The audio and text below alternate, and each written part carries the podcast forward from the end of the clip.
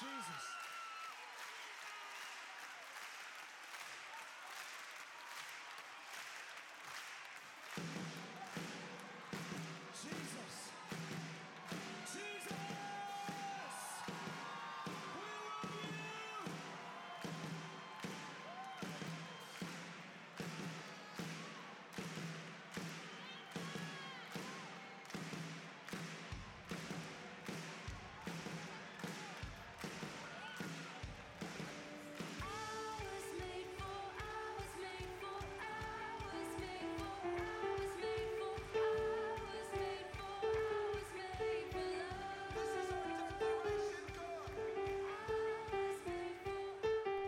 Yes, good morning. Welcome to Metro Praise International and Merry Christmas to all. Amen. Let's praise the Lord. Let's all please stand as we get ready to uh, get this Christmas concert ready and uh, to rock and roll. Amen. So we want to thank you for joining us this morning. I'm Pastor Berto, one of the pastors here on staff at MPI Church. We'd like to open up, like always, with a testimony. This morning we have a, br- a brother, Rudy, coming up. Let's give him a hand, everybody.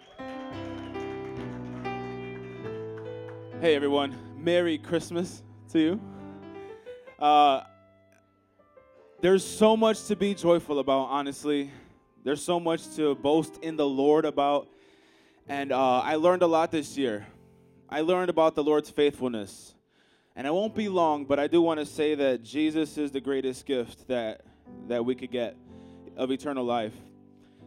Shortly after I got married uh, on October 15th, it was evident that we were super blessed, not just to have each other, my wife Nicole, but all the blessings we received, the new jobs we both got, the the great wedding gifts. We never lacked anything. We always had food. Amen. And uh, we had to learn a lesson that all the blessings from the new house, new jobs to the food, all that good stuff, it brings us happiness, but uh, when all that stuff is gone, what's left? And we learned that the joy of the Lord is always there. That when all that stuff is gone, if that stuff were to leave, God forbid, right? The joy of the Lord is always there. And this Christmas season, whether we get presents or not, you know, material things, you know, I want to let you guys know, and as a lesson that me, my wife and I learned, is that the joy of the Lord is going to be there through the bad times, the good times, and it's because that is that's what keeps you going. That's what keeps your your spiritual waters flowing. I want to read a quick verse from John 4. It's about a woman at the well, and she was going to get water, you know, uh, real water, H2O.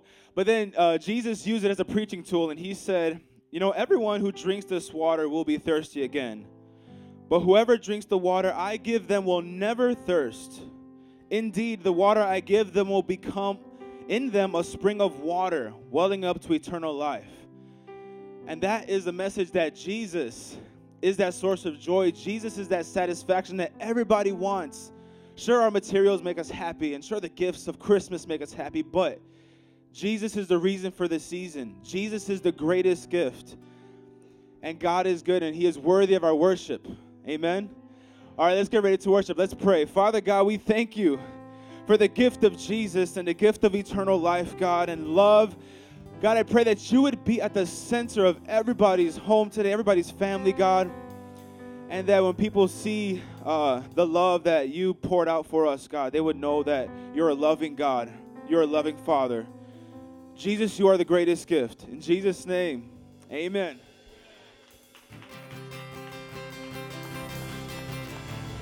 Merry Christmas, everybody.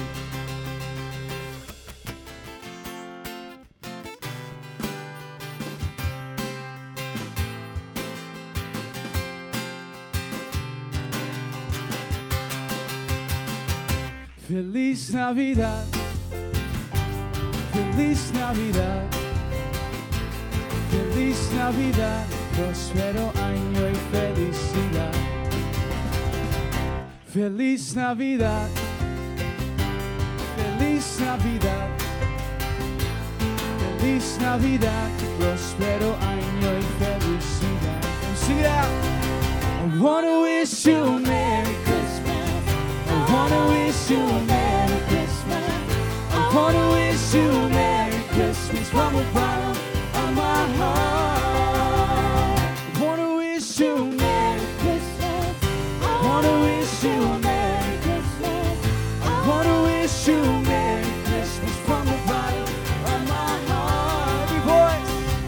Feliz Navidad. Feliz Navidad. Feliz Navidad. Prospero año y felicidad. Feliz Navidad. Feliz Navidad. Feliz Navidad. Prospero año y felicidad. I wanna wish you a Merry Christmas. I wanna wish you a Merry Christmas. I wanna wish you a Merry Christmas from the bottom of my heart. I wanna wish you a Merry Christmas. I wanna wish you a Merry Christmas. I wanna wish you a Merry Christmas from the bottom. Come on, just the ladies sing Feliz Navidad. Here We go. Feliz. Navidad, Come on, ladies.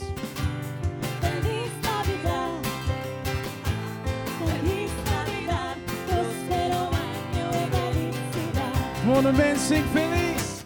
Feliz Navidad. Feliz Navidad. Feliz Navidad. Prospero año y. Every voice. I wanna wish you a Merry Christmas. I wanna wish you a Merry Christmas. I wanna wish you a Merry Christmas from the bottom of my heart. I wanna wish you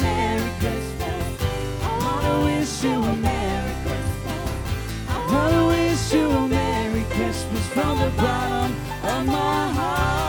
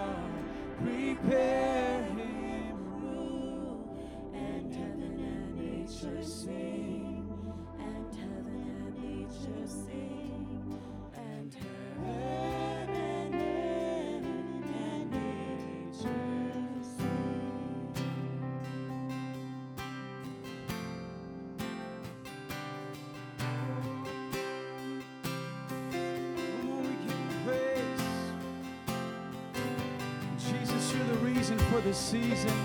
And right now, we're just going to enter into some praise. Oh, we thank you, Lord. We're gathered this Christmas day as a body. Come on. Let's just lift up our voice in praise. We thank you, Jesus, the Savior of the world. He's come for you and I. Come on, and by the power of the Holy Spirit, He's here now.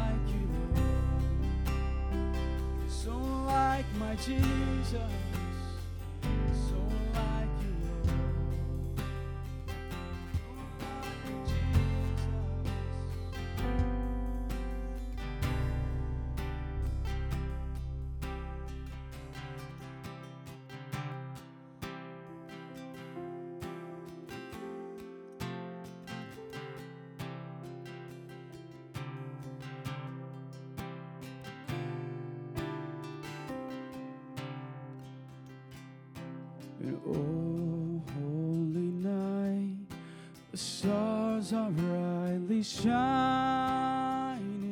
It is a night of our dear Savior's birth. Long lay the world in sin and ever pining till He appeared in the soul.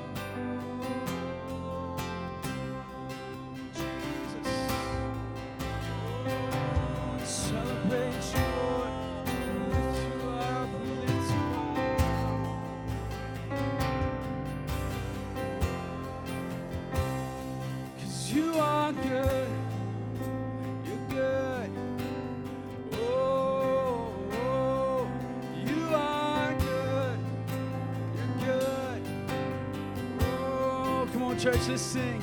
You are good.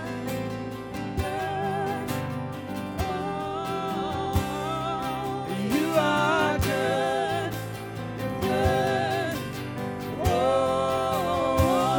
Jesus, you are good.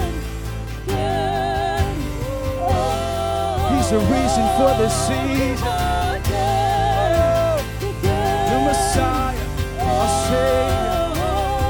se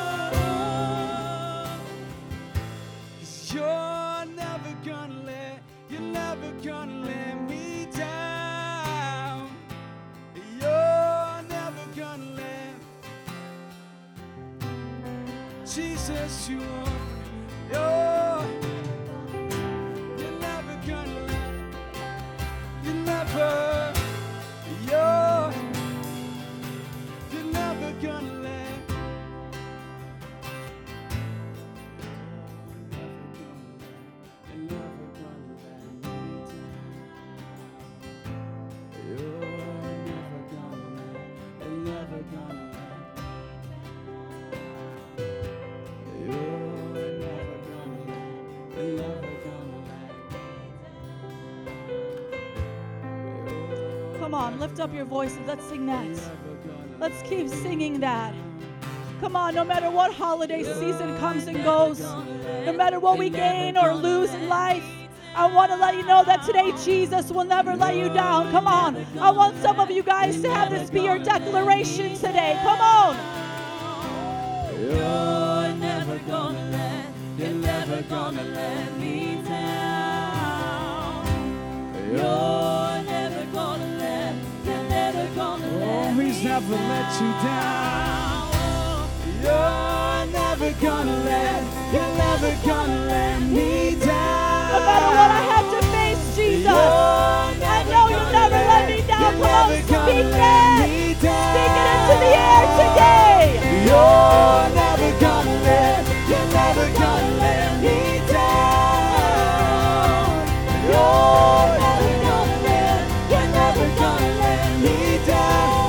are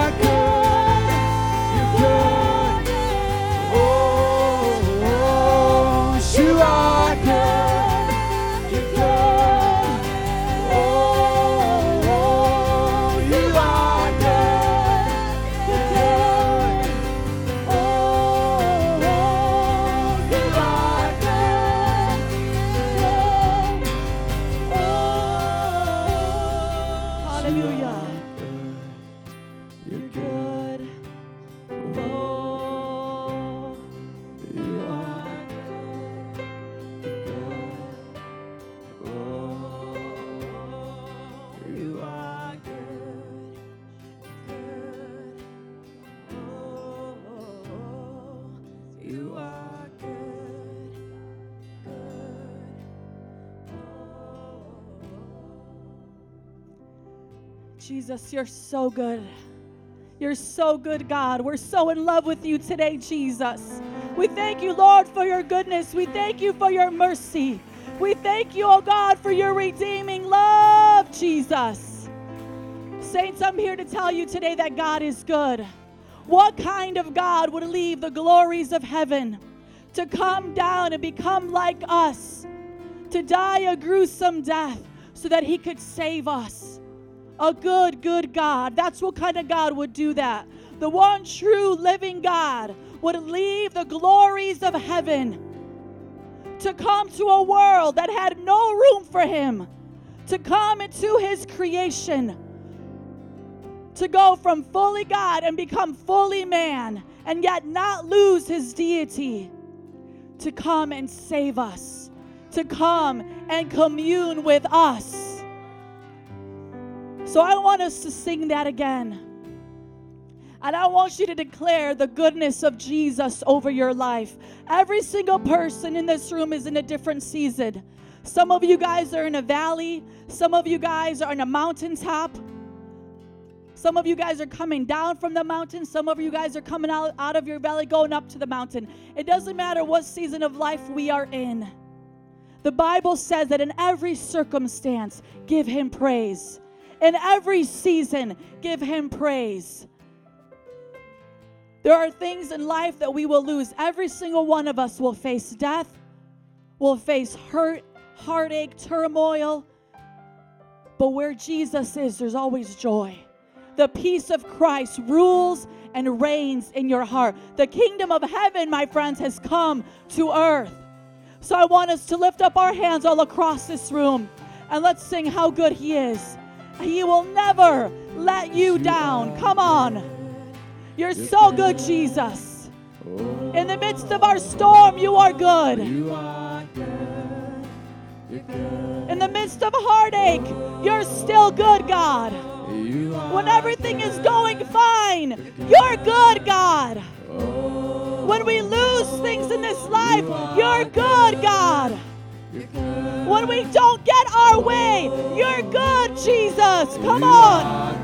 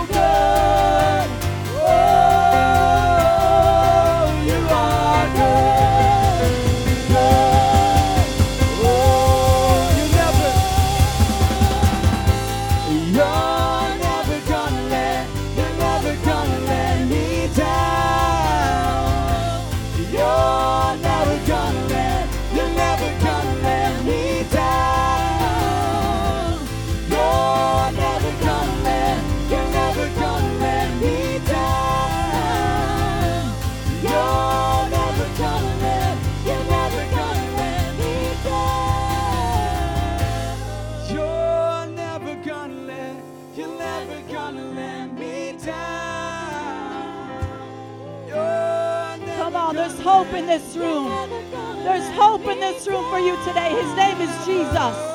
There's joy in this room today. His name is Jesus. He will never let you down.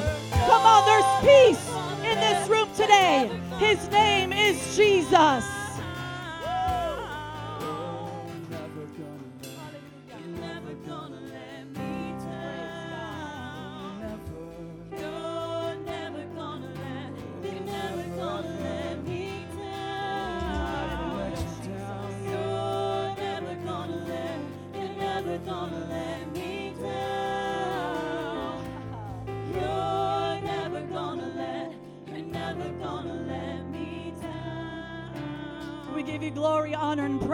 King of kings and Lord of lords. The Alpha and the Omega, the beginning and the end, the first and the last, the author and the finisher of our faith. You are good, and we glorify you, and we bless your holy name. Come on, church, clap it up for Jesus.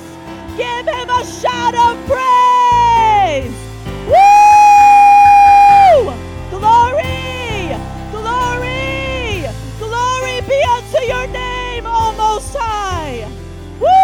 God is good all the time, and all the time, God is good. Turn to your neighbor, give them a high five as you find your way to your seats.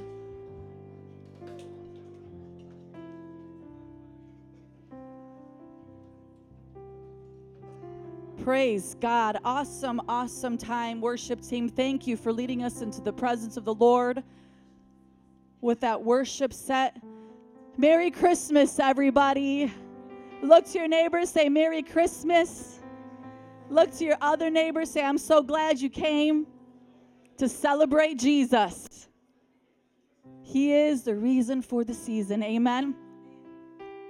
Welcome, everybody, to Metro Praise International. We are so excited. On behalf of the leaders, we're so excited that you're here, so thankful that you have come to celebrate Jesus.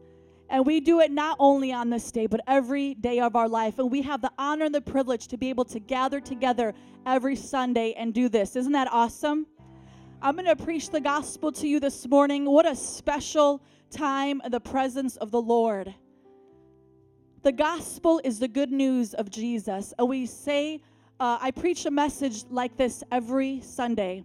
And how special it is that I get to do it on Christmas Day, the day that everybody remembers Jesus, thinks about Jesus, and, you know, kind of thinks about how he came. He was born in a manger. But the power behind that is that Jesus came and left the glories of heaven to save mankind because we were separated from God the Father. We were separated from him because of our sin, and Jesus came to make a way. Say, He came to make a way. In Isaiah chapter 9, verse 6, it says, For to us a child is born, to us a son is given, and the government will be on his shoulders, and he will be called Wonderful Counselor, Mighty God, Everlasting Father, Prince of Peace. That is our God. That is our Jesus. Woo! During the worship time, I just had this impression in my mind. I want you guys to understand that when Jesus came 2,000 years ago, there was no room for him in the inn. Mary and Joseph did not have a room when they were passing through to be able for her to give birth. Now, ladies, if you're in this room and you've given birth before, the last place on your mind would be a barn, right? You think sanitation. You want everything to be disinfected, right? Hospital room, give me the best of the best. Not only did he not have just whatever was available to them at that time, he didn't have he didn't have an, a room, just a hotel room. Jesus was born in a barn. So not only did he leave the glory of heaven to become like us, but he came into the world into the lowliest place with animals around. It probably smelled, but the King of heaven came humbly like that to show us by example how we should live our life humbly before him now. And so the message this morning is when he first came, earth didn't have a room for him. But my question to you is do you have room for him in your heart today? Because if you don't have a relationship with Jesus Christ, celebrating him on Christmas by putting a Christmas tree up in your house and buying gifts for everybody around you is not going to get you to heaven, my friends.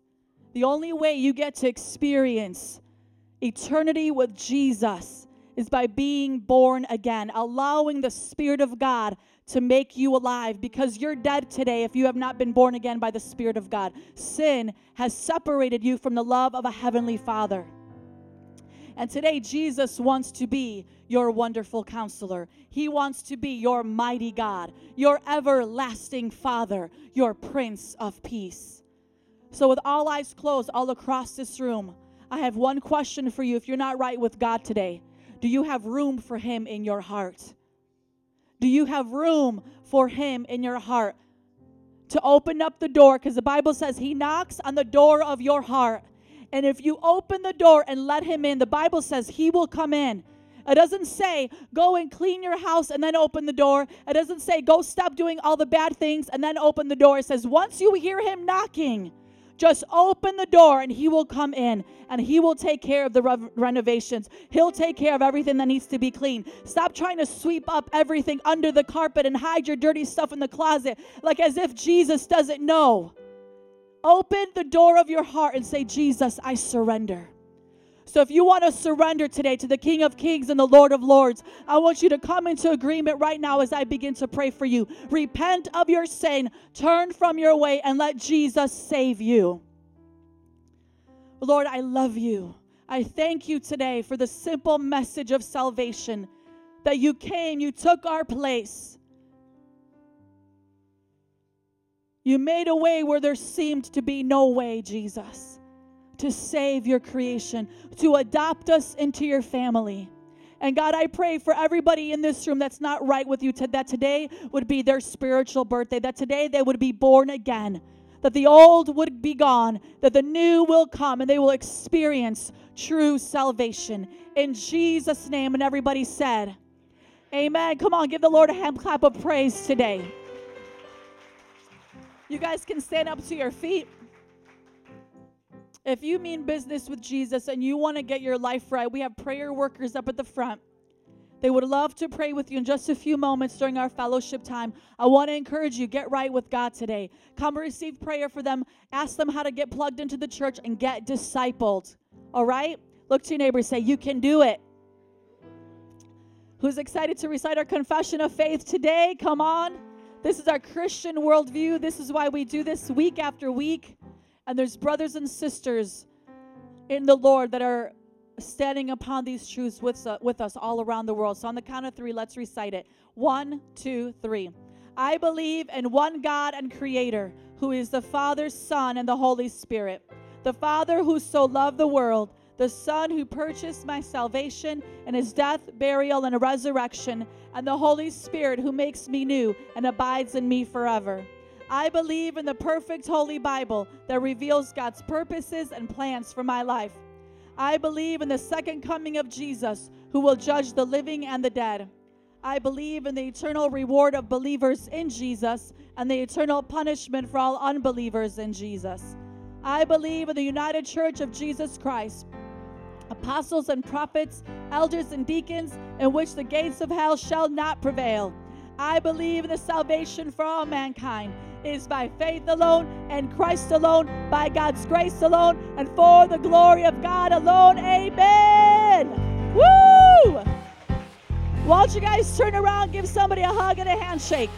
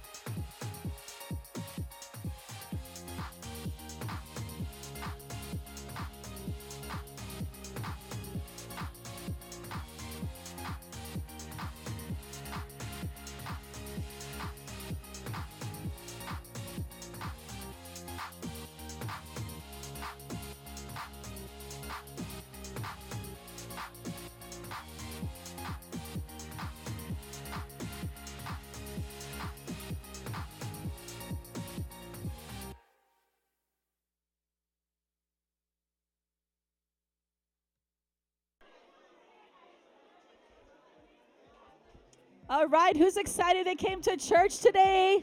Christmas Sunday. It's so wonderful to see all of you guys. Welcome, welcome, welcome. I'm feeling the love.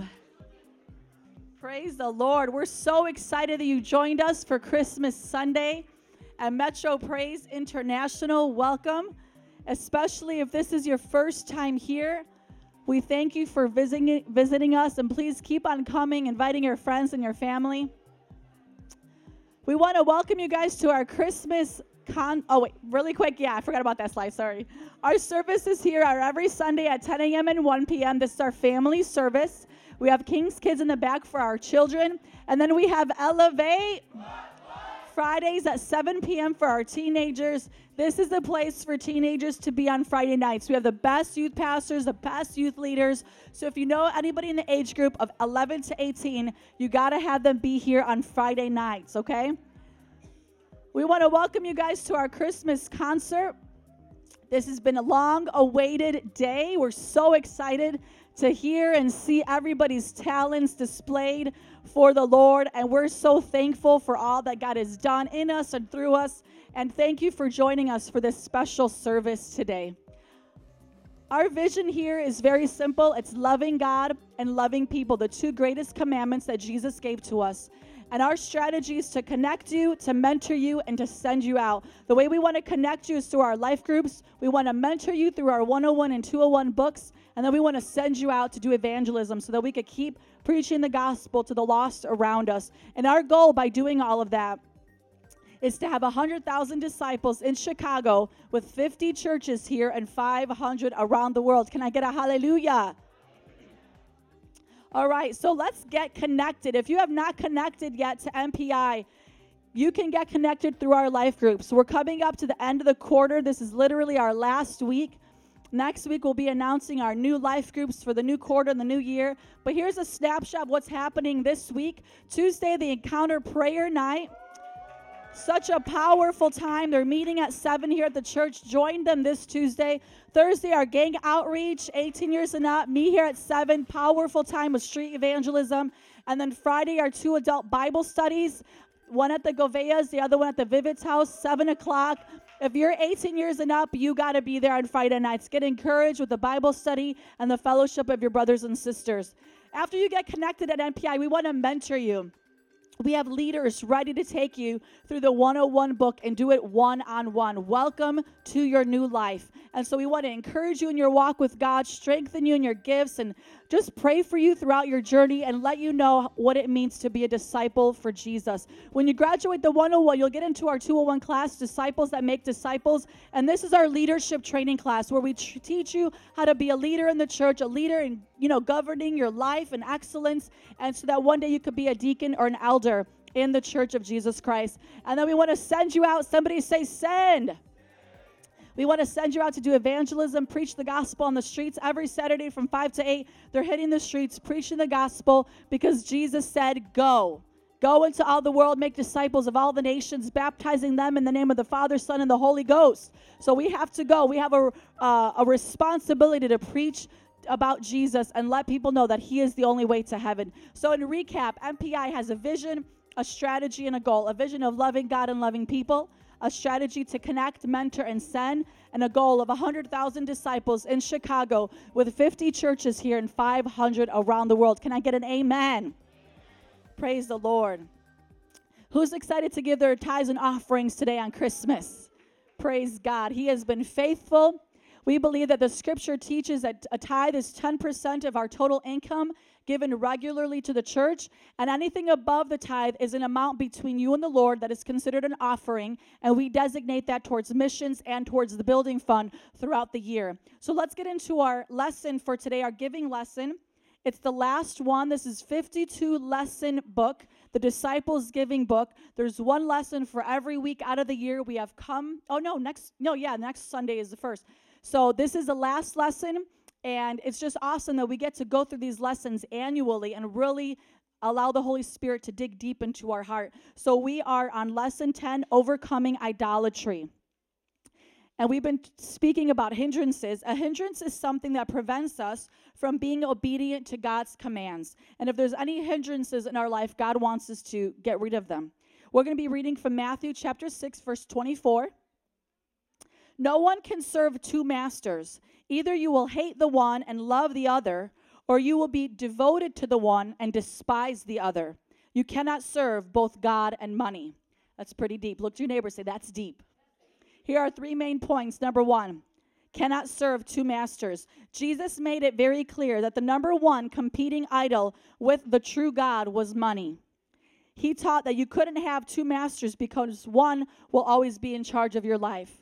So when you're tithing and you're you're giving your offering faithfully to the Lord, you are proving who really is in charge of your life. If it's truly God or if money is your idol. You cannot serve both or if money is your master, rather. You cannot have God and money as your master. If you are not tithing faithfully to the Lord and giving back what belongs to Him, money is your master.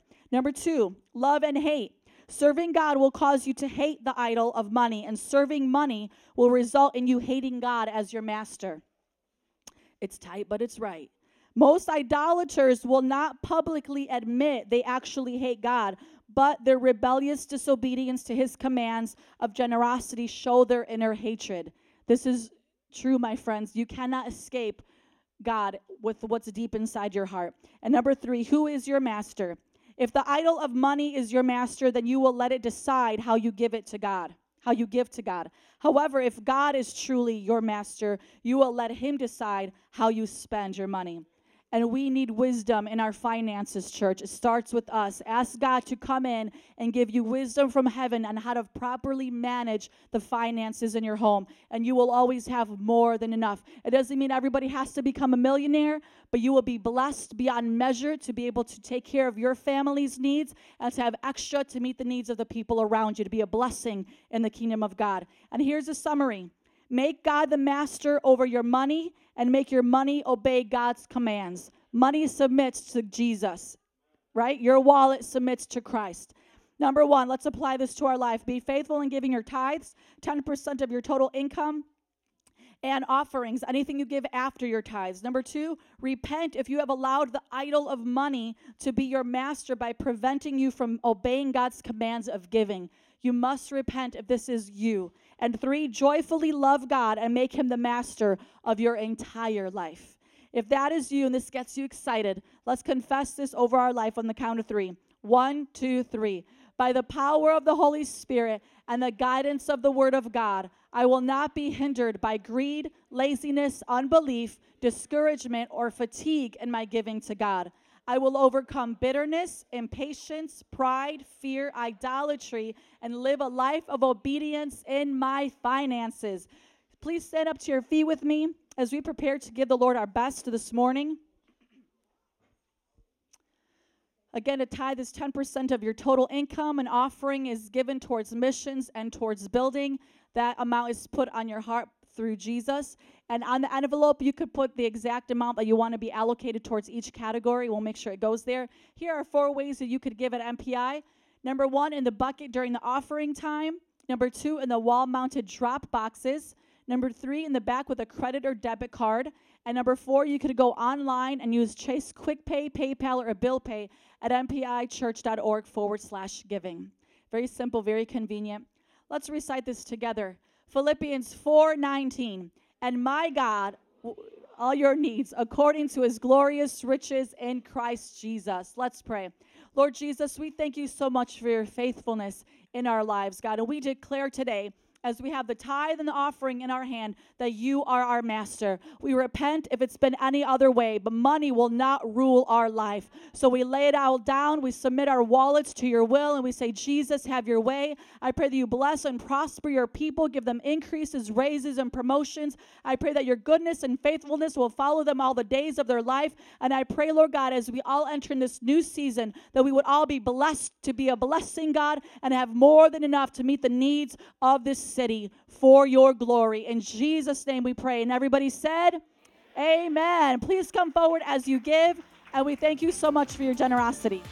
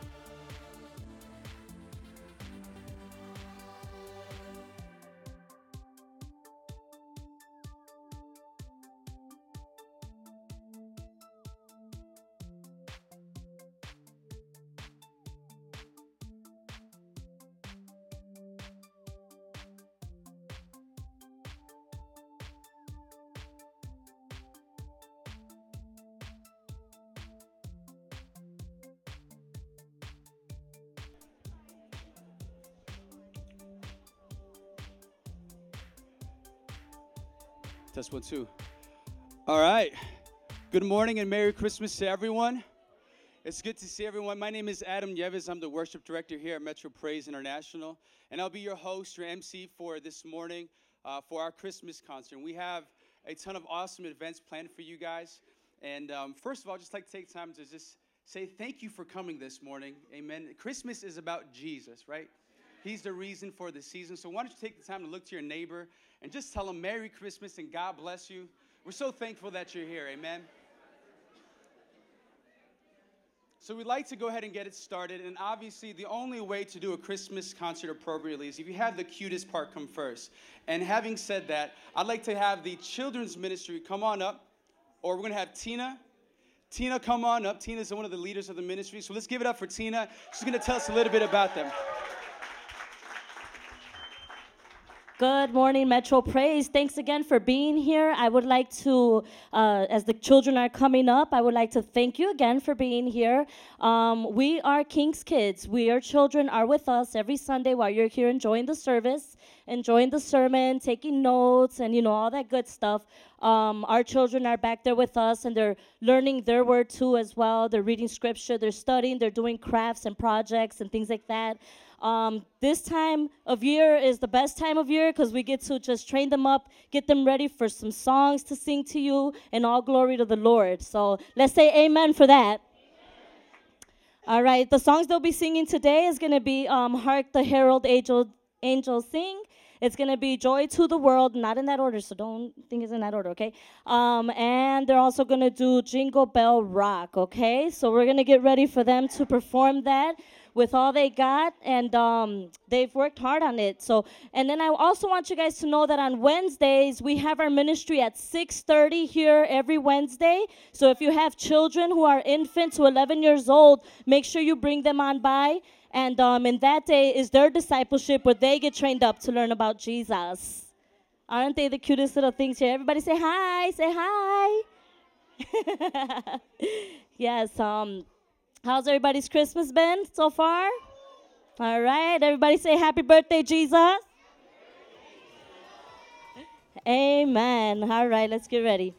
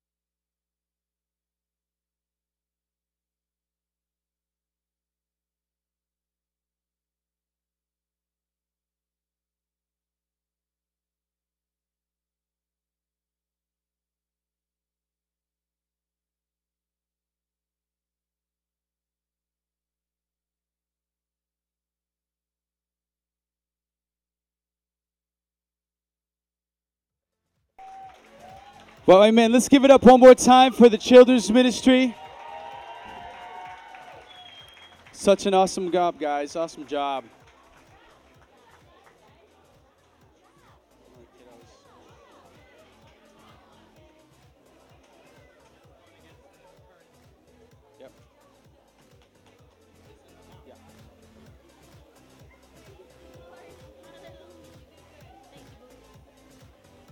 Amen. Amen. Amen. Wasn't that wonderful?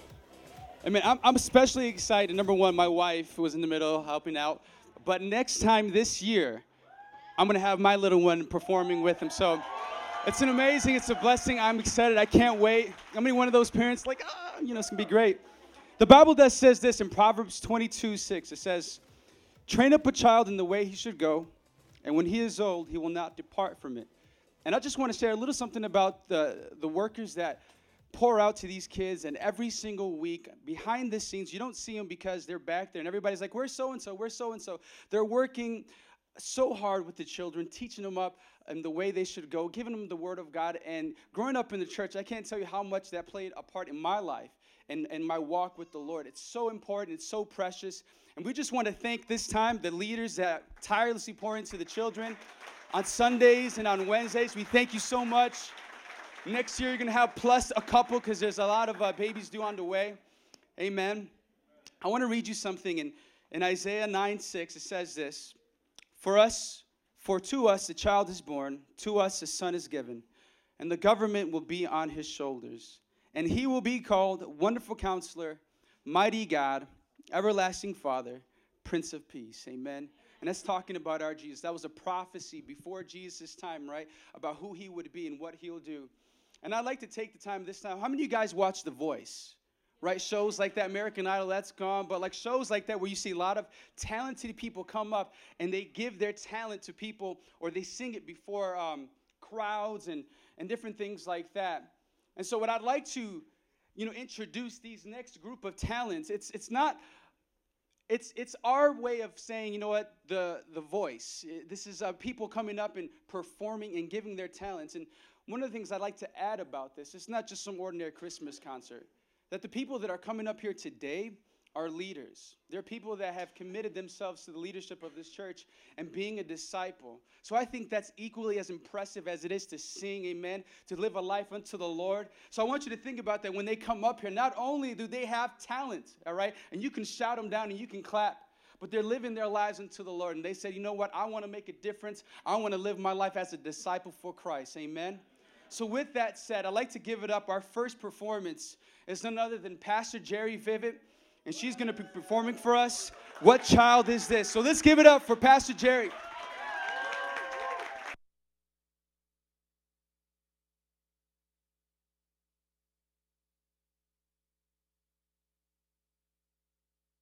Hello. I think we're okay. So, if you guys don't know what this is, it's a ukulele.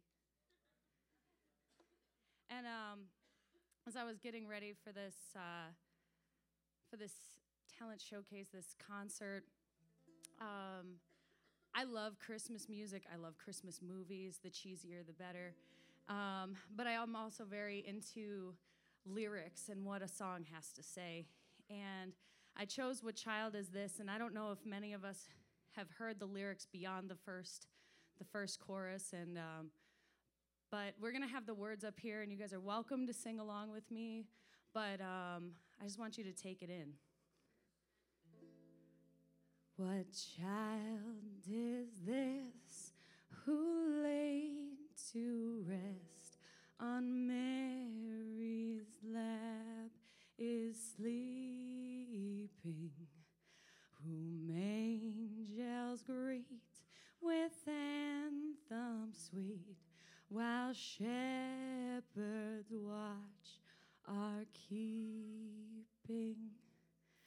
This, this is Christ the King, whom shepherds guard and angels sing. Haste, haste to bring him, Lord the babe, the Son of Mary. Why lies he in such mean estate? Who acts and deaths are sleeping?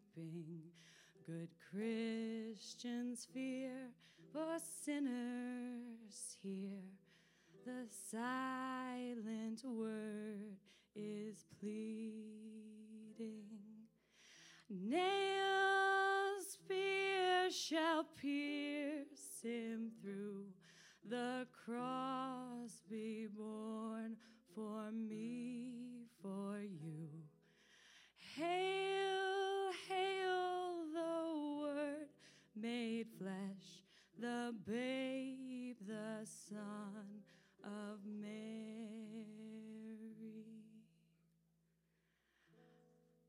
So bring him incense, gold, and myrrh. Come, peasant king, to own him.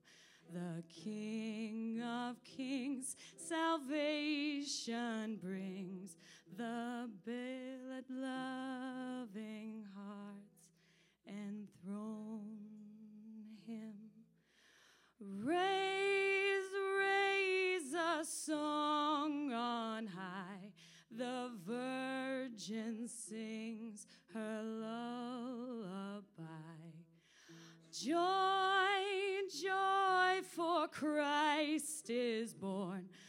babe, the Son of Mary.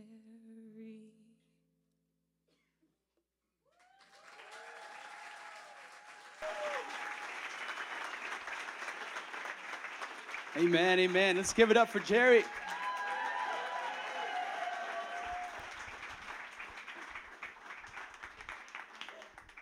Amen. So much twang, so much southern twang from a southern belle Jerry Vivet.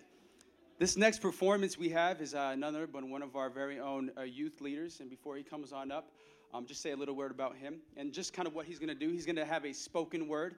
So if you've never been to a poetry slam or anything where they're kind of just kind of smooth sounds with their voices, this is what you want to do. There's no clapping, okay? Absolutely no clapping. Go ahead and lift up both hands and just start snapping. So if you like something he says, go ahead and give him a snap. If he says something, just take out both hands and get the snapping. So let's give it up for none other than Joseph Bonilla as he comes to the stage.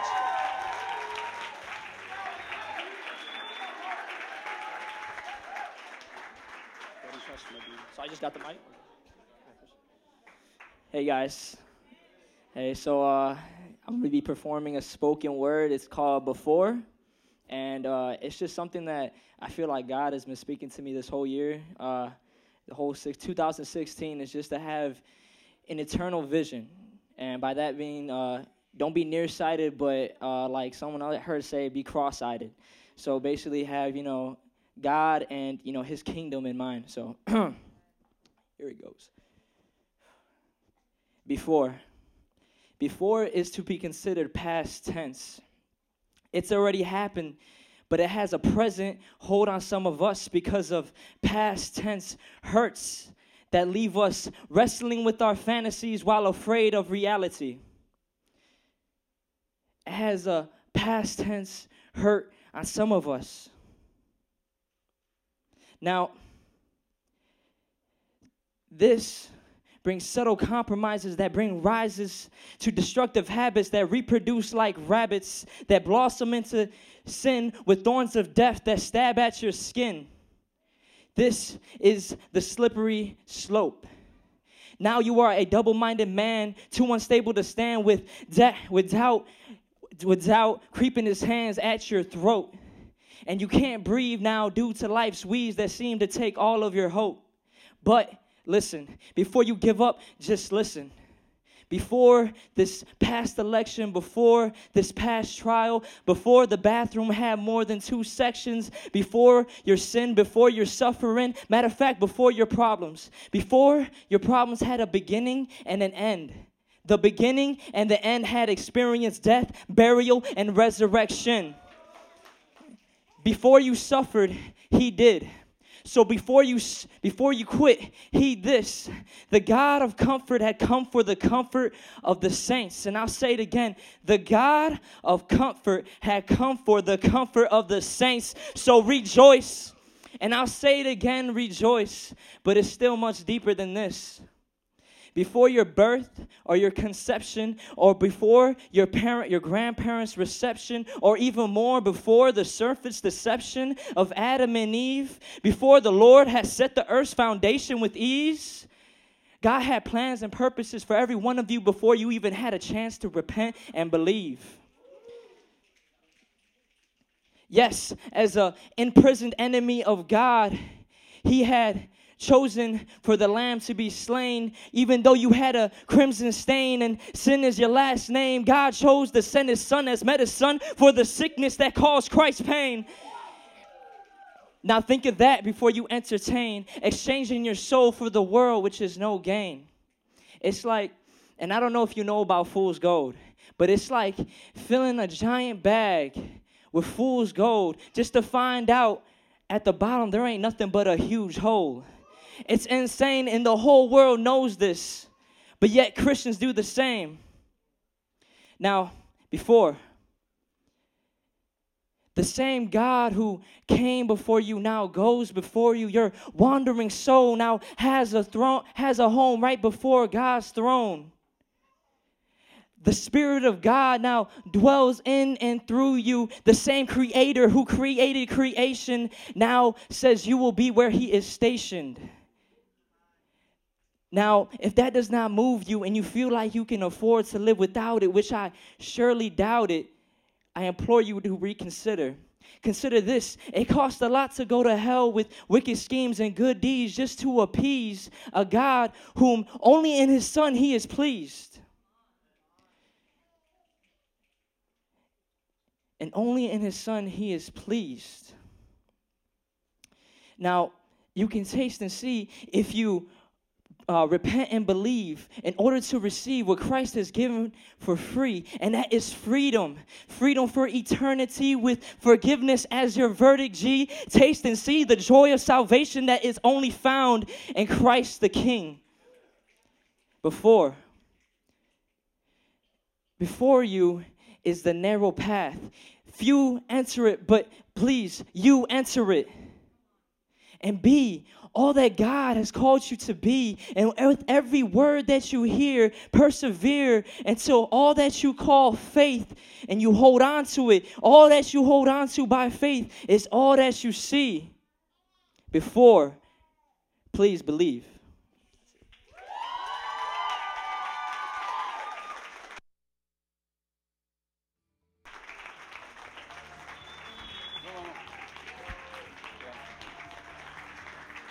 Cool. One more round of applause for Joseph Bonilla. one, one little disclaimer as I introduced Joseph, I, I said his name Joseph Bonilla. I'm Hispanic, I promise. I promise you. And, and I was corrected by our Greek pastor, Bonilla. It's Bonilla. Wait, what? Bonilla. She corrected me. So, um, yeah. Whoops. So, this next performance that we have um, is performed by none other than Lawrence, Finney, and Steph, and our brother TJ. And one thing about these talent shows, concerts, whenever we've had one of these, they've never formed to, uh, they've never failed to um, impress us. You know, and it goes like, how how much can they do on drums? You know what I mean? It's just like coming up with a beat, right? And it's just simple and plain. But every time they come up here, they do something that just like, wow, I didn't even think of that. And here today for you guys is a song, an oldie but a goodie. You hear a lot during Christmas time. Oh come, oh come ye faithful.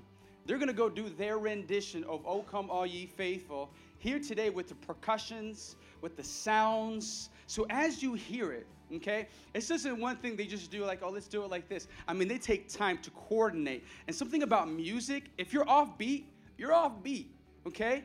But they are so on beat, it's gonna have you guys clapping, it's gonna have you guys so impressed. So without further ado, let's give it up for Lawrence, Vinny, Steph, and TJ.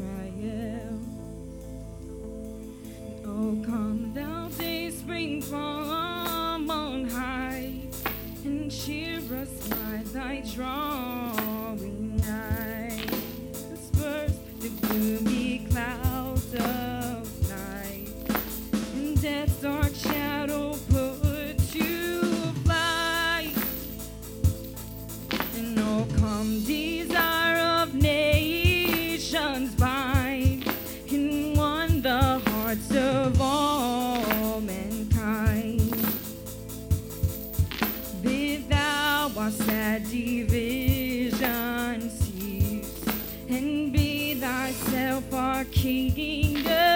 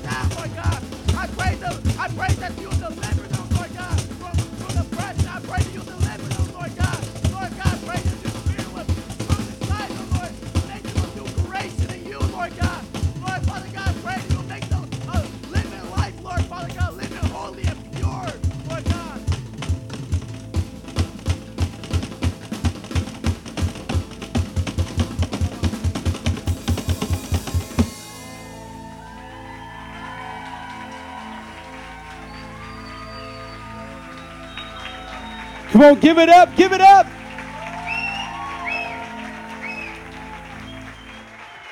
Wow.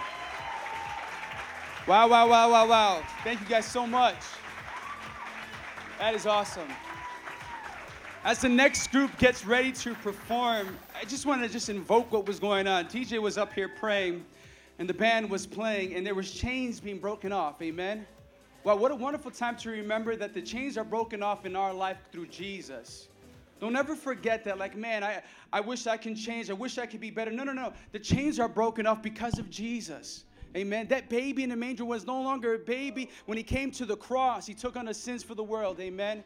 And here today, we're celebrating that. Every performance is that theme. It's Jesus, it's Christmas, it's festive. We're reminded of the things that Jesus did for us. Amen. this next performance um, is our last performance. Everybody say, "Oh, I know, I know." But, but I just want to say a couple things. Um, this is an original piece, and what do I mean when I say that? It means that they wrote this song for this event, and I always love that because number one, that takes talent, it takes time, and it just takes a lot of work. Okay, how many of you guys have songs that are written out there? By show of hands. We got one over here, maybe. Okay, okay, okay. It just takes a lot of work. And this next piece is kind of, uh, I want to invoke maybe an opera feel, very classic feel, right? It's going to sound so good because what they have is a lot of, is it a three part, four part harmonies, five part? Is it five parts? There are going to be several singers up here. And they're going to be singing, and everyone's going to hit a different note. So that's the thing. As you listen to this next piece, they're going to come up here and they're going to sing. And it's so amazing how their voice voices will complement each other, like layering on a cake. Man, that sounds so good right now. Okay? But I'm telling you, as they come up here, they're gonna sound so much better than cake. Because as they're singing, they're singing a song unto the Lord. So it's a worship and a praise song. So I'm gonna have them come on up from where they're at. Let's give it up for Rachel, Tony, Des, Jessica, and Daryl as they perform their song, Born the Messiah.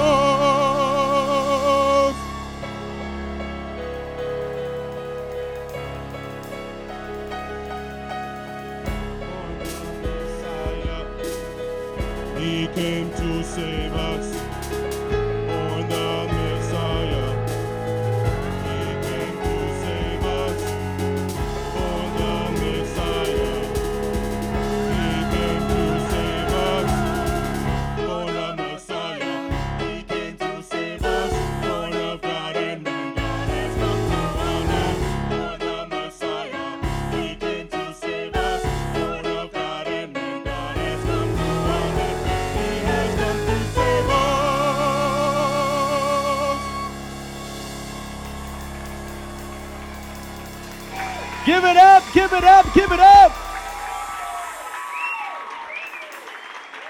Wow.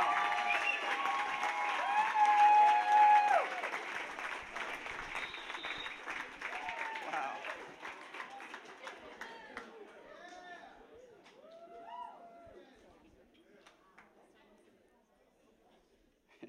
Amen. Let's give it up one more time for all the performances.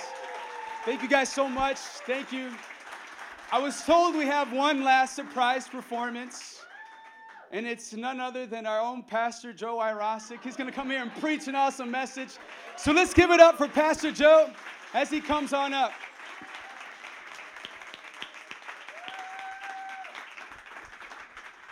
Let's give it up for the talent one more time. Even the announcer, our very own Latino Ryan Seacrest. There he is. You are our very own Ryan Seacrest. Thank you for coming out today. I know you had different options to stay home in your jammy jams, to be with your family. But how many are glad you're here with the family of God today? Let's give it up for Jesus. Amen. This is why we do what we do. Now, it may sound odd to you, but I actually don't celebrate Christmas. I haven't celebrated Christmas for about 20 years. It's a personal conviction of mine that it's not worth the time, the energy, or any of those things because Jesus wasn't born on that day. But I have a good time with those who do, so don't feel like I'm going to preach against you. But I just want to tell you if I was a celebrator of Christmas and I saw that Christmas fell on a Sunday, that would make me almost just want to wet my pants. I would be like, oh my gosh, I can't believe it. It's a Sunday and it's Christmas. It's about Jesus, and I go to church. But for some reason, people in our culture don't think that way. People in our culture don't think that way. They're thinking, oh gosh, darn it, Christmas fell on Sunday. I guess I'm just going to stay home with my family and not go to church. Somebody say, stupid is as stupid does. My friends, Christmas is a celebration for Jesus. That would be like staying home on Easter going, oh man, they keep putting Easter on Sunday. What's wrong with them? I have to go home and cook and be with my family. My friends, if you do celebrate Christmas, is it not for Jesus' sake? You're celebrating the incarnation of our Lord and Savior. And so today, I hope that you are excited to be in church. What a privilege, what an honor that we get to have the talent brought before us, that we get to sing those hymns, which are not only for the Christmas time, which are actually hymns to sing anytime. Oh, silent night, away in a manger, all of those things teach us about the incarnation of Jesus. Look at your neighbor and say, God became man. Thank you. So I just want to take a few moments here with you today and preach to you the great theology of what Christmas is about. The great theology. Because listen, if the Apostle Paul came to somebody's house this morning, came around 8 in the morning, and he saw what was going on, the Apostle Paul may be a little bit confused. Now, some of you may be confused about who the Apostle Paul is. He's wrote three fourths of your New Testament. So imagine if Paul came over to your house, knocked on the door, you said, What's up? Paul, come on in. And Paul came in. Now, let's say you, you, you showed him around your house, and he would be like, What's that tree doing inside your house? And you'd be like, Oh, it's, it's a tradition that we do. And why did you decorate the tree? You would say, Well, that's because we want to show that it's something nice. And then, and then he would say, Well, what's the presents doing underneath the tree? And, and, and you would say, Well, those are presents we give each other. And you would ask him, Explain to me, uh, you know, he would ask you, Explain to me, why do you do this? And, and he would say, You would say back to him, Well, we do this for Jesus. We do it for Jesus. And he may say back to you, I've read the whole Bible. I've gone from front to beginning. I've never saw a tree cut down. I never saw presents underneath it. I've never seen, now some of y'all getting convicted or mad, but listen to me. He, he would, listen, Paul would go, I, I don't know about any of this stuff. This stuff must have happened after I wrote the Bible and parts of the Bible because I don't know any of this. Now imagine then you say him, but we do it all for Jesus. He may say to you, That's awesome. You do that for Jesus. Good for you. But then he would probably ask you this question Do you know what Jesus did for you when he came in that manger? See, it's not about that tree, and it's not about that present, and it's not about the time of the year, the wreaths, the colors. It's, it's really, if we're going to be honest and celebrate a day where our Lord and Savior came to be born among men, whatever that date may be, though was more likely the fall than the winter. But listen, no matter what we do, when we get to this point of discussion, we need to be honest with ourselves and say, This blows our mind.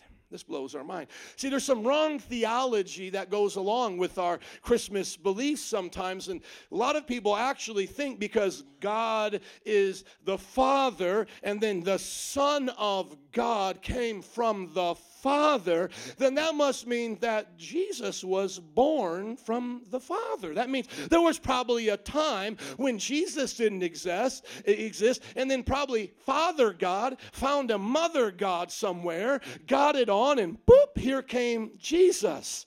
You know, there's actually people who think that. On my website, I put something up about Jesus being God, and somebody said, Pastor, I think I'm confused. Is the Father God? Is Jesus God? Now, who is God? Now, you see, we don't understand what's actually happening, do we? And so, those of you who have read the narrations of the Gospels that talk about Jesus coming in a manger, maybe you need to hear some of what the other parts of the Bible talk about. So, for example, turn with me quickly to John chapter 1, verse 1 so that you can see what the Bible says about what Jesus was doing before he came to this earth. Somebody say, before. Amen. Before Jesus came to this earth, do you know that he existed in eternity past? Look at John chapter 1, verse 1. We just finished a series on John, and I hope that you enjoyed it and learned some goodies. In the beginning was the what? And the word was with God, and the word was God. Now, who do we know that word to be? Jesus. We know that that word is Jesus. So Jesus was in the beginning with the Father. We know that he is not the Father, but he's with the Father. Now, watch in verse 2. He was with God, and we'll learn later that that's God the Father. He is God the Son. But he was with God the Father in the beginning, and through him, how many things were made? So, did Jesus create the earth? Yes, he did. Did Jesus create all the stars in the sky? Did Jesus create Mary? Yes, he did. Jesus is the creator of everything. Without him, how many things were made without him? Okay, so was he the creator of Satan, that fallen angel beforehand? Yes, he was. Lucifer was created by who?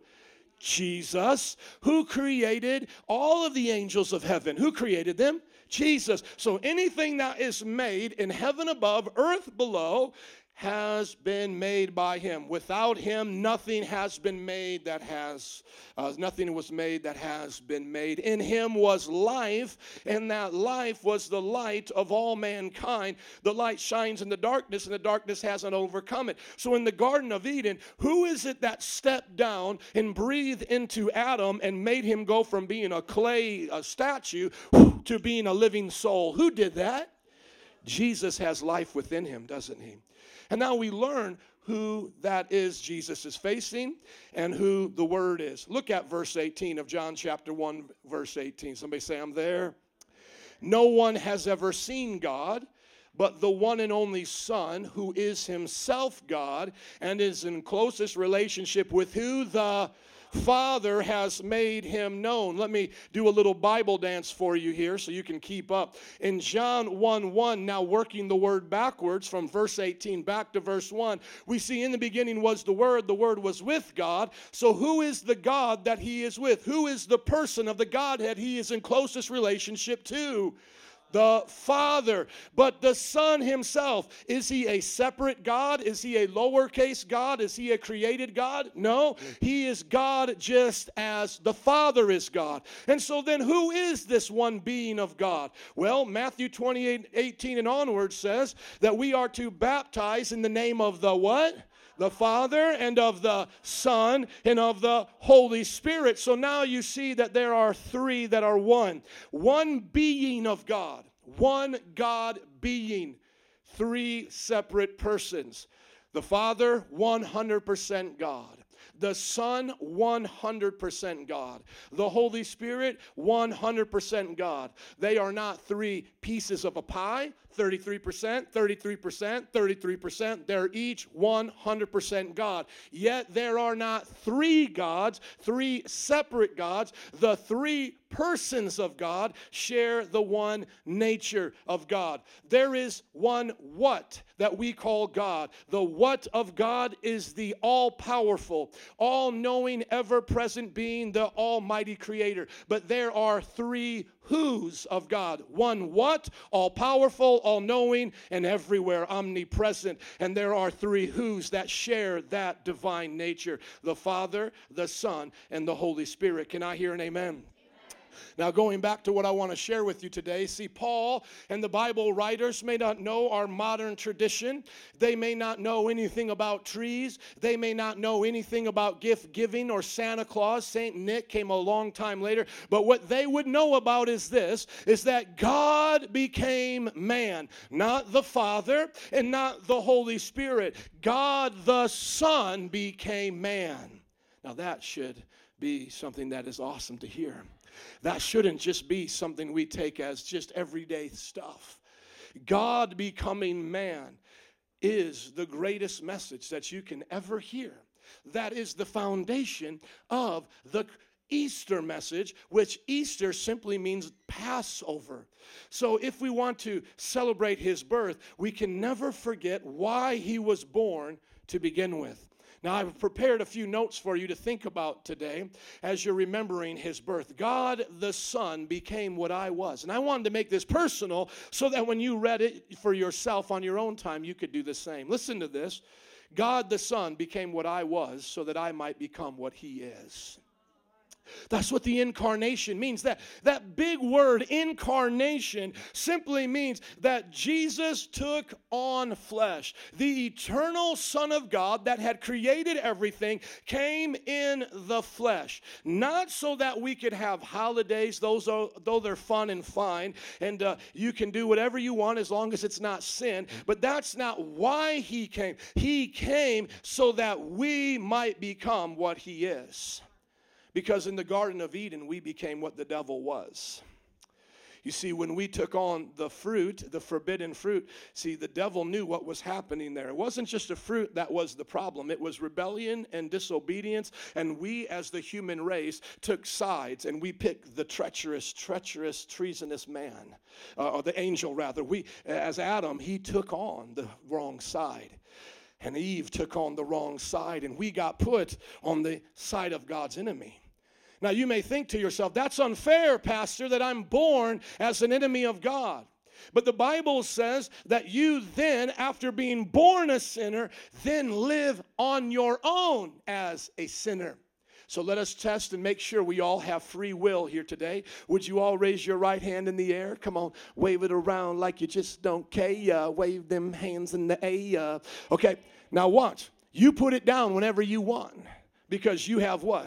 What do you have? Free will. So let me ask you something. Even though you were born a sinner, even though your flesh already had a propensity, a leaning towards sin, since now you have had your conscious mind and a free will, have you ever chosen sin? Have you ever disobeyed God? Then you have proven yourself not only because of Adam's treason, but of your own treason that you are a sinner worthy of God's wrath. And remember, it was Adam and Eve's one sin that had them face spiritual death, cast out of the garden. And so when we see Jesus becoming man, it's not that he's doing this for the sake of a holiday, though we could celebrate it, but he's doing it so that we might become what he is we might be changed again, restored back to our original intent. I was born once a sinner, now because of Jesus' incarnation, I can be born again a saint. I was born one way, but I can be born again another way.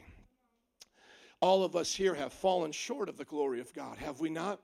Have we not fallen short of that righteous standard, that moral law that's written in all of our hearts? And even though sometimes we want to pretend it's not there, we know it's there. We know right from wrong, and we notice in our own selves that we choose wrong. And what Jesus did was choose right so that we could become righteous. Listen to these next wonderful things that Jesus did. He takes on flesh so that I can partake of divinity. Does that sound scandalous to you? It should. It should. Second Peter chapter 1 verse 4 should sound absolutely scandalous to you.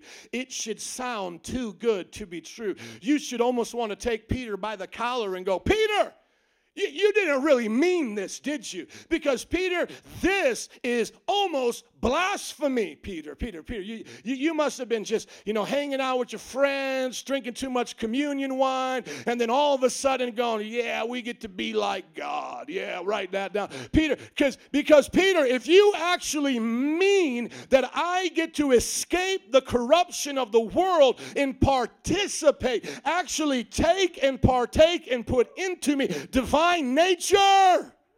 I ain't got excuses no more, Peter, to live in sin. Because he became flesh that I might become God like. He became man that I might become godly. He became human nature that I might share in divine nature. Now we understand scriptures that say, Be perfect as your heavenly Father is perfect. Well, nobody's perfect. The Bible said he is, and now you share in him. Well, I can't be holy because this is a messed up world. He is holy and he lives in you. Holiness is not just a thing, it's a person. Perfection is not just a thing, it's a person. Love is not just a thing or an emotion, it's a person. Perfect love, perfect holiness, perfect righteousness joined together, man and God in the hypostatic union. What we mean by hypostasis is the two melding together in Jesus so that now the fallen man can have union with him on behalf of his death on that cross and resurrection. Listen to what Peter wrote. Through these he has given us very great and precious promises so that through them you may you may participate in the what kind of nature? In the divine nature having escaped the corruption in the world caused by evil desires. All the evil of this world will corrupt your soul. There is nothing that God has called evil that is good for your soul. If you ever get that twisted in your mind, I, I just have to say unto you, you are headed for destruction. Woe unto you. Because if you think God is somehow that babysitter that's just taking the popcorn from themselves and saying, you wouldn't like it anyway. I used to have a babysitter like that. She was a little mean and sassy. She'd make all this good food and then she would tell me, you won't like it anyway. You don't want this anyway. No, listen, that's not God. God is not saying, no, adultery's really fun. No, lying is really fun. Anger and outbursts of rage is really fun. I just don't want you to have it. No, the Bible says everything we do against God causes corruption of the soul. Every, every glance at that internet picture that you know you shouldn't be looking at, corrupting the soul.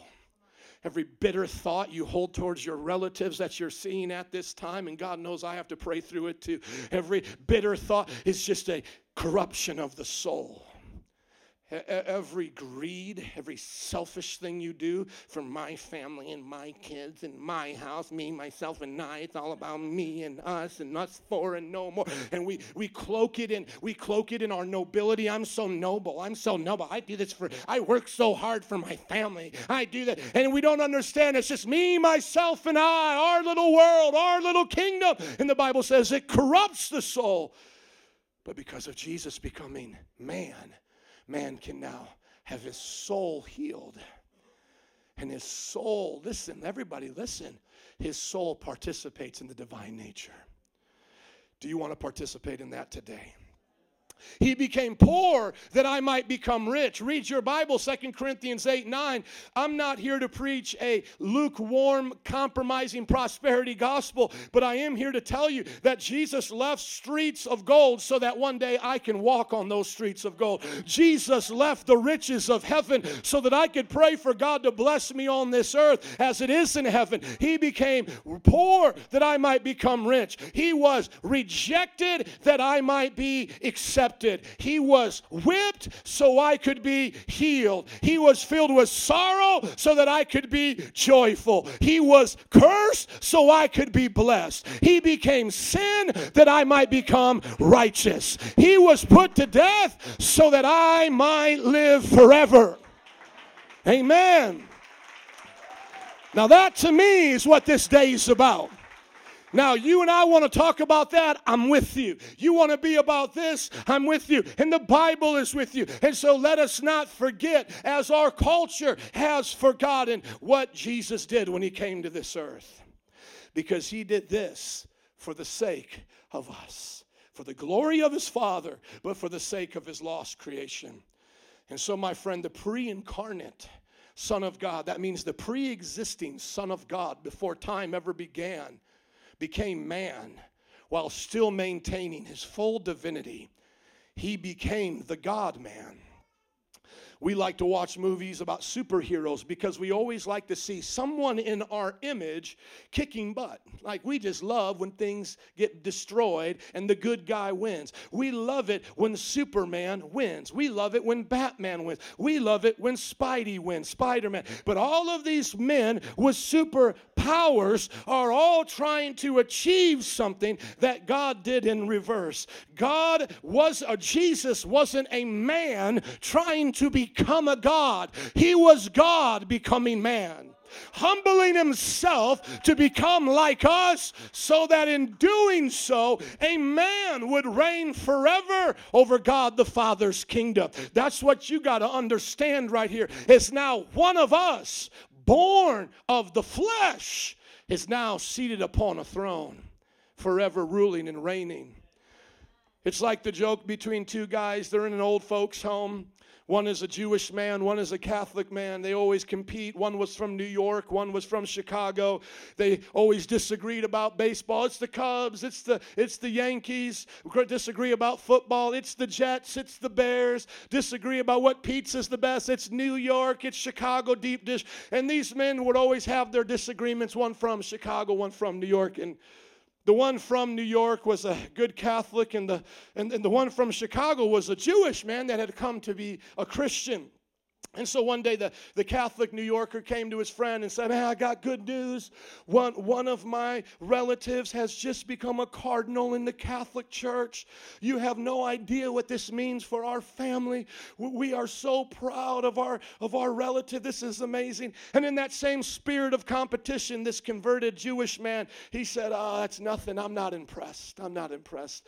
And then his friend, this felt like he was messing with him. He said, You never give me credit for anything. We we always got to go back and forth. Man, can't you just give me one day of victory? Give me one day. He's a cardinal. And then and then he said, Oh, I'm not impressed. And and then the, the Catholic asked his friend, he said, Well, then what do you have in your family? What, what can you top that with? And he said, One of ours became the King of Kings and the Lord of Lords, the Messiah, born of the seed of David. One of ours now is the Messiah.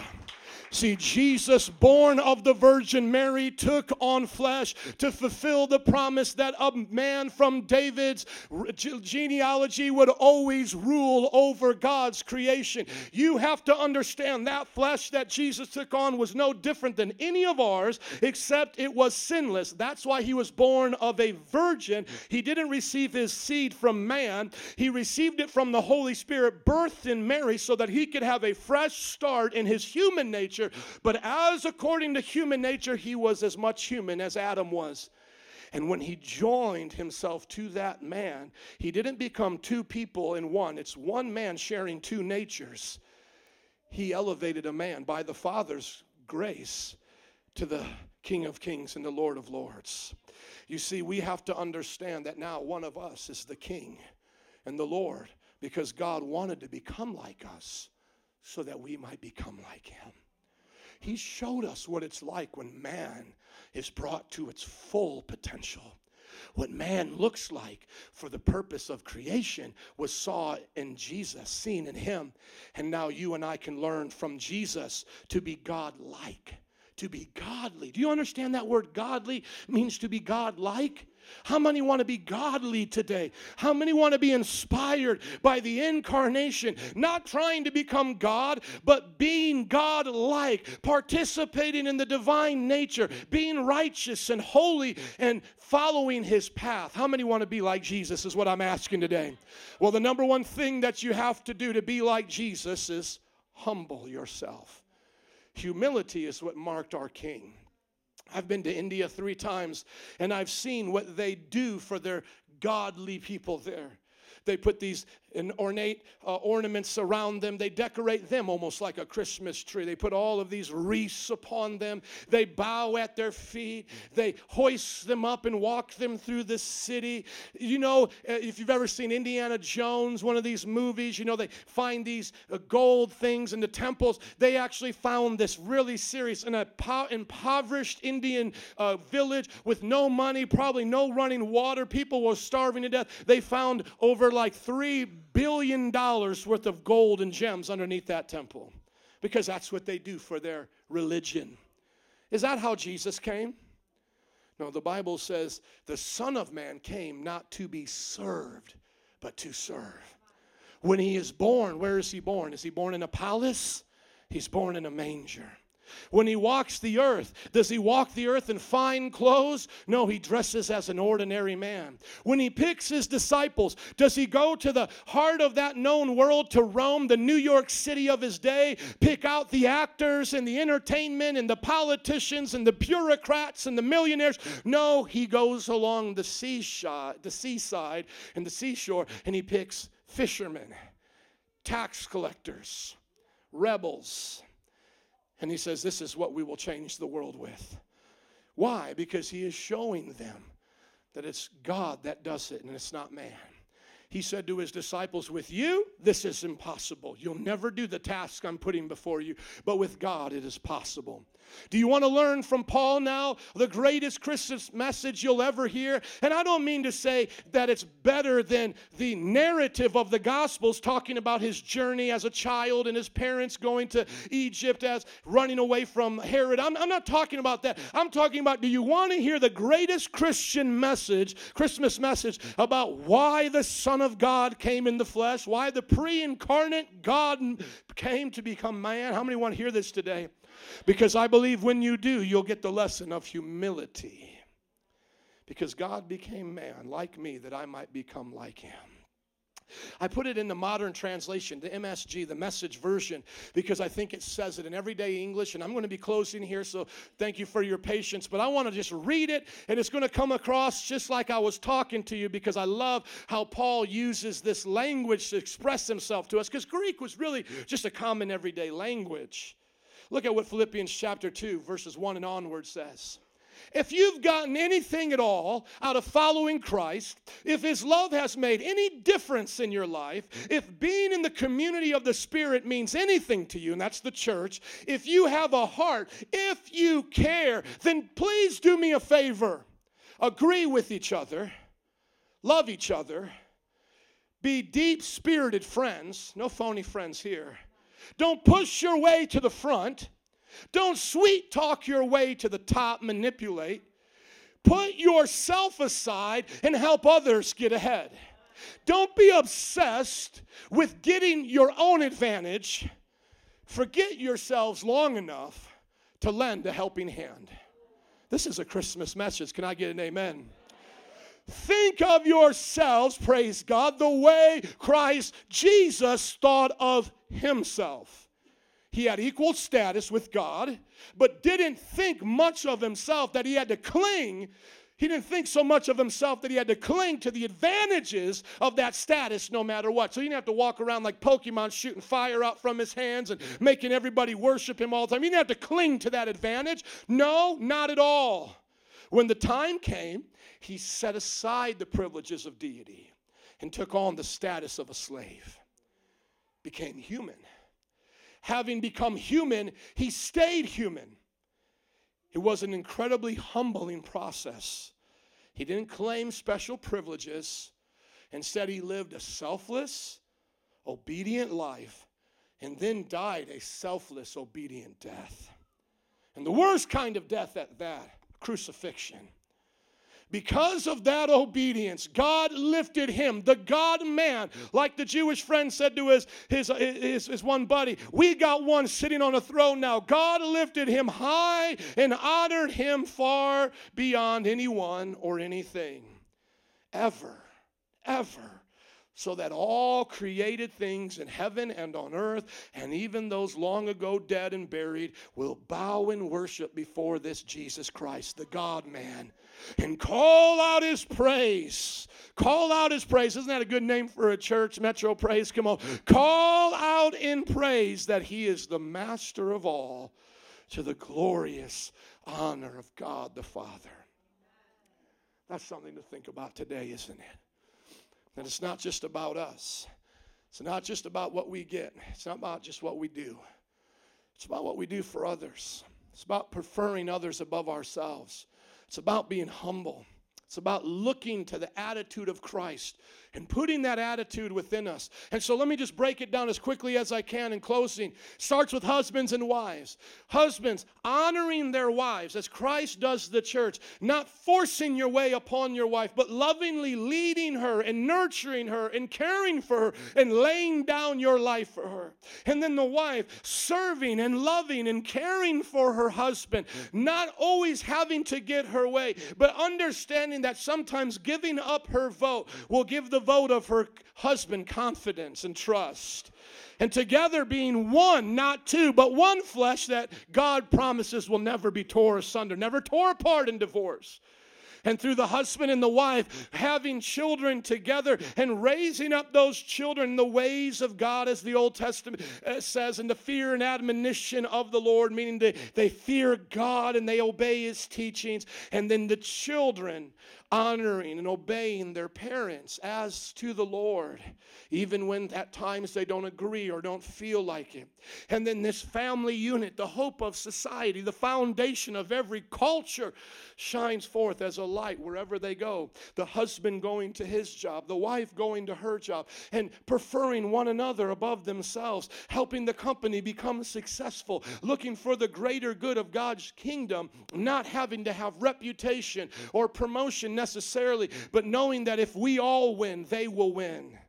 And then the children going to school, leading by example, not falling for the sins of the peer pressure of this day, reading their Bible in public and praying in their school, showing young people that kids with their pants hanging down, speaking vulgarities, don't need to lead this generation anymore.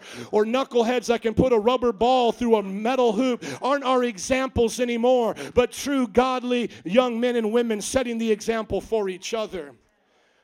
And then we come together once a week or as often as we can and we share our needs with each other, the failings of our week or the victories that we've had. And then we share with each other the gifts that we've earned and we do good works and charity. We go beyond these four walls and we pick mission groups that we support around the world. My friend, that is what the kingdom of God looks like upon earth. That's why He came.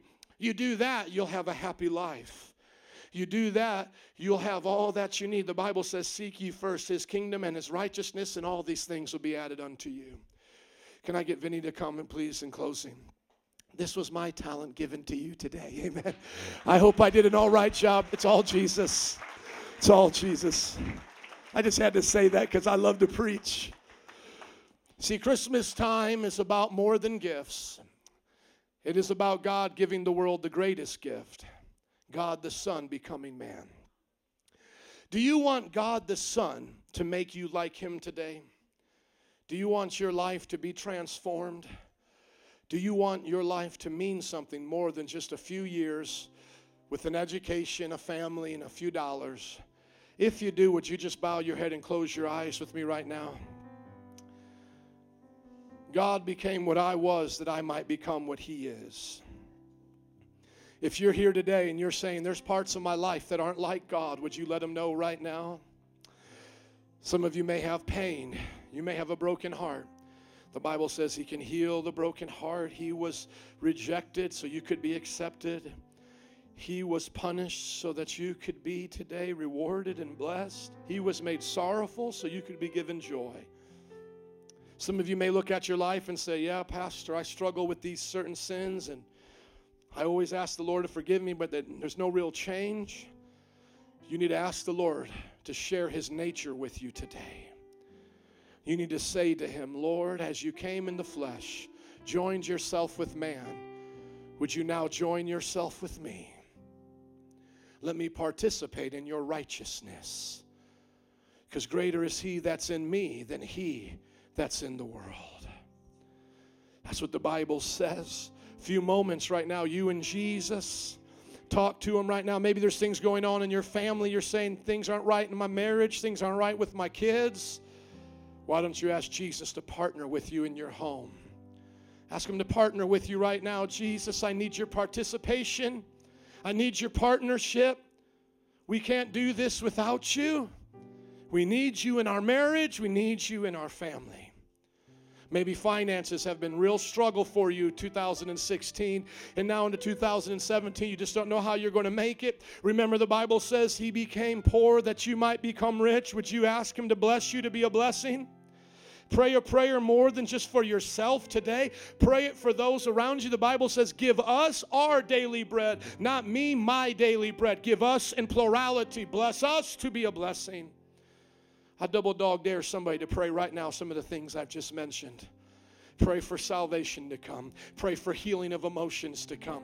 Pray for your family to be blessed. Pray that God would participate with you on your job today. God became man that man might become like God. Gifts will come and go, trees will wither and fade. Oh, but the word of the Lord will endure forever. This will last a lot longer, my friends, than all the outfits, all the toys, all the things we give each other. This will last us for eternity. Just a few more moments right now, God, you know, as the band comes, just a few more moments, God, you know, where we need your nature in us. May we be filled with the fullness of God today. May our spirits runneth over with the presence of the Lord today, the Spirit of God. Saturate me, God. Fully envelop me in who you are today. Would you look here, please, in closing to this scripture? See what great love. First John chapter 3 verse 1. See what great love the Father has lavished on us. And what is that great love that he gave us Jesus? That Jesus came in the flesh. See the great love the Father lavished on us, John 3 16, for God so loved the world that he gave his one and only Son, that whoever believes in him shall never perish. See what great love the Father has given us, that we should be called children of God. You're a child of God. You're a child of God. You're a daughter of a king. You're a child of God. You're a priest in the kingdom of God. And that is what we are. You are children of God, brothers and sisters. That's why we are family. The reason the world does not know us is that they did not know Him. The world looks at you and thinks you're just like them, but they don't understand. It's not haircuts. It's not cars. It's not education that changes us here. It's the presence of God. They don't recognize us, but one day they will because we'll shine like our Lord brighter than the sun. And they're going to say, Man, what happened? And we're going to say, We were glorified in the presence of a great God. And then there's this promise. Let this promise blow somebody's mind today because I studied a whole lot for this Christmas message and had it postponed last week because of the mess, uh, uh, the, the weather. But somebody catch this today. And dear friends, now we are children of God. And what we will be has not yet been made known. Woo-hoo! This is not the end, it's just the beginning. There's a whole lot more coming our way. But we know this that when he appears, and I can tell you this as surely as he came the first time in a baby's manger, he's coming the second time as a conquering king riding a horse, baby. I'm telling you, we know that when Christ appears, as he came the first time in split time in half from BC to AD, as he has gotten the attention of the world, the most popular name in all of the world is Jesus. The most read book is the Bible. As surely as we know he came the first time, he will appear again. And when he appears, we shall be like him. Woo-hoo-hoo. Oh man, I get a taste of it now, but I get it in fullness then. I get to be like my Lord and Savior. Join heirs with Christ, the Bible says. He's the firstborn among many brothers, the Bible says, brothers and sisters. for we shall see him as he is. When you see him face to face, you will be transformed into his likeness forever. And all this is why we need to know this today because all who have this hope, do you hope that this is true and believe in it? Amen. Because all who have this hope in him purify themselves right now, just as he is pure. So, as you look to the incarnation and the birth of Christ, you could say, Man, He did that so I could be united with Him in His presence and His power so that I could be changed. And I have a hope that one day, as a child of God, I'm going to be exactly like Him. When you do that, when you believe that in this world you are pure, you are holy, you won't be tricked and fooled by the devil's lies because you know there's something better for you. You were made for glory. Look at your neighbor and say, You were made for glory. God became man that man might become like God. Let's give it up for Jesus as we stand up today. Come on. Amen. Give God a hand clap of praise. He's the talented one. Amen. We love you, Lord. Woo! Thank you for your patience today. Altar workers, would you come? I hope that you enjoyed today and know that I love you and I care about you and your family. And this word has transformed my life. I pray now as we get ready to go, you'll let it transform you. It's the last Sunday of the year. We'll see you next week as always, but it will be the first Sunday of 2017. So so if you want to leave some junk in 2016, come up to this altar and get prayer. Get into the word, into discipleship and let God transform you. I'm going to ask that one of our on fire sisters, our hermanas, will close us out today. Cynthia Rodon, will you pray for us to live like Jesus? Hallelujah. Thank you, Lord, for this glorious day, Father God. Father God, I thank you for what you have done today in this service, Lord Jesus. I pray that all the chains that have been broken, Lord God, remain gone in Jesus' name. I pray, Lord God, that you just keep filling up Metro Praise, Father God, with your strength and love so that we can go forward, Lord God, in reaching people for you, Jesus. I thank you, Lord, in advance for my Metro family, Lord God. I thank you for all these beautiful people. Jesus, you are the reason for this season. Amen. Give it up for Jesus. Slap your neighbor high five and say, Be like Jesus. Have a great week. We'll see you next week. God bless you. Hang out if you want to pray a little bit. Right. Woo! Yes, Lord. We're running to you today, Jesus.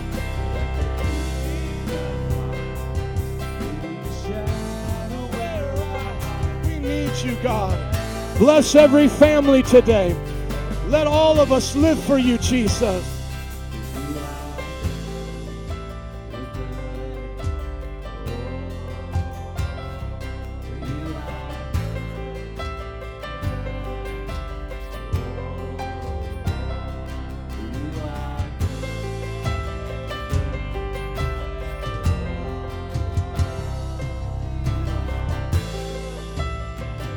Lift it up. Come on. You're going to never let me down. Let's take it there. You're never going to let Jesus. We're never going to let. If he came from heaven to earth, he won't fail you now. Woo! If he raised from the dead, he won't fail you now. You're never going to let.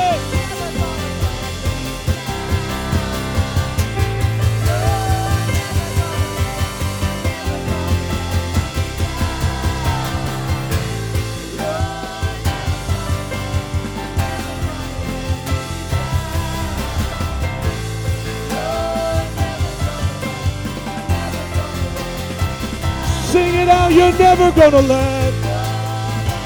Come on. One more time than just the drums, baby. Come on. Just the drums, you're never gonna let. You're never gonna let. You're never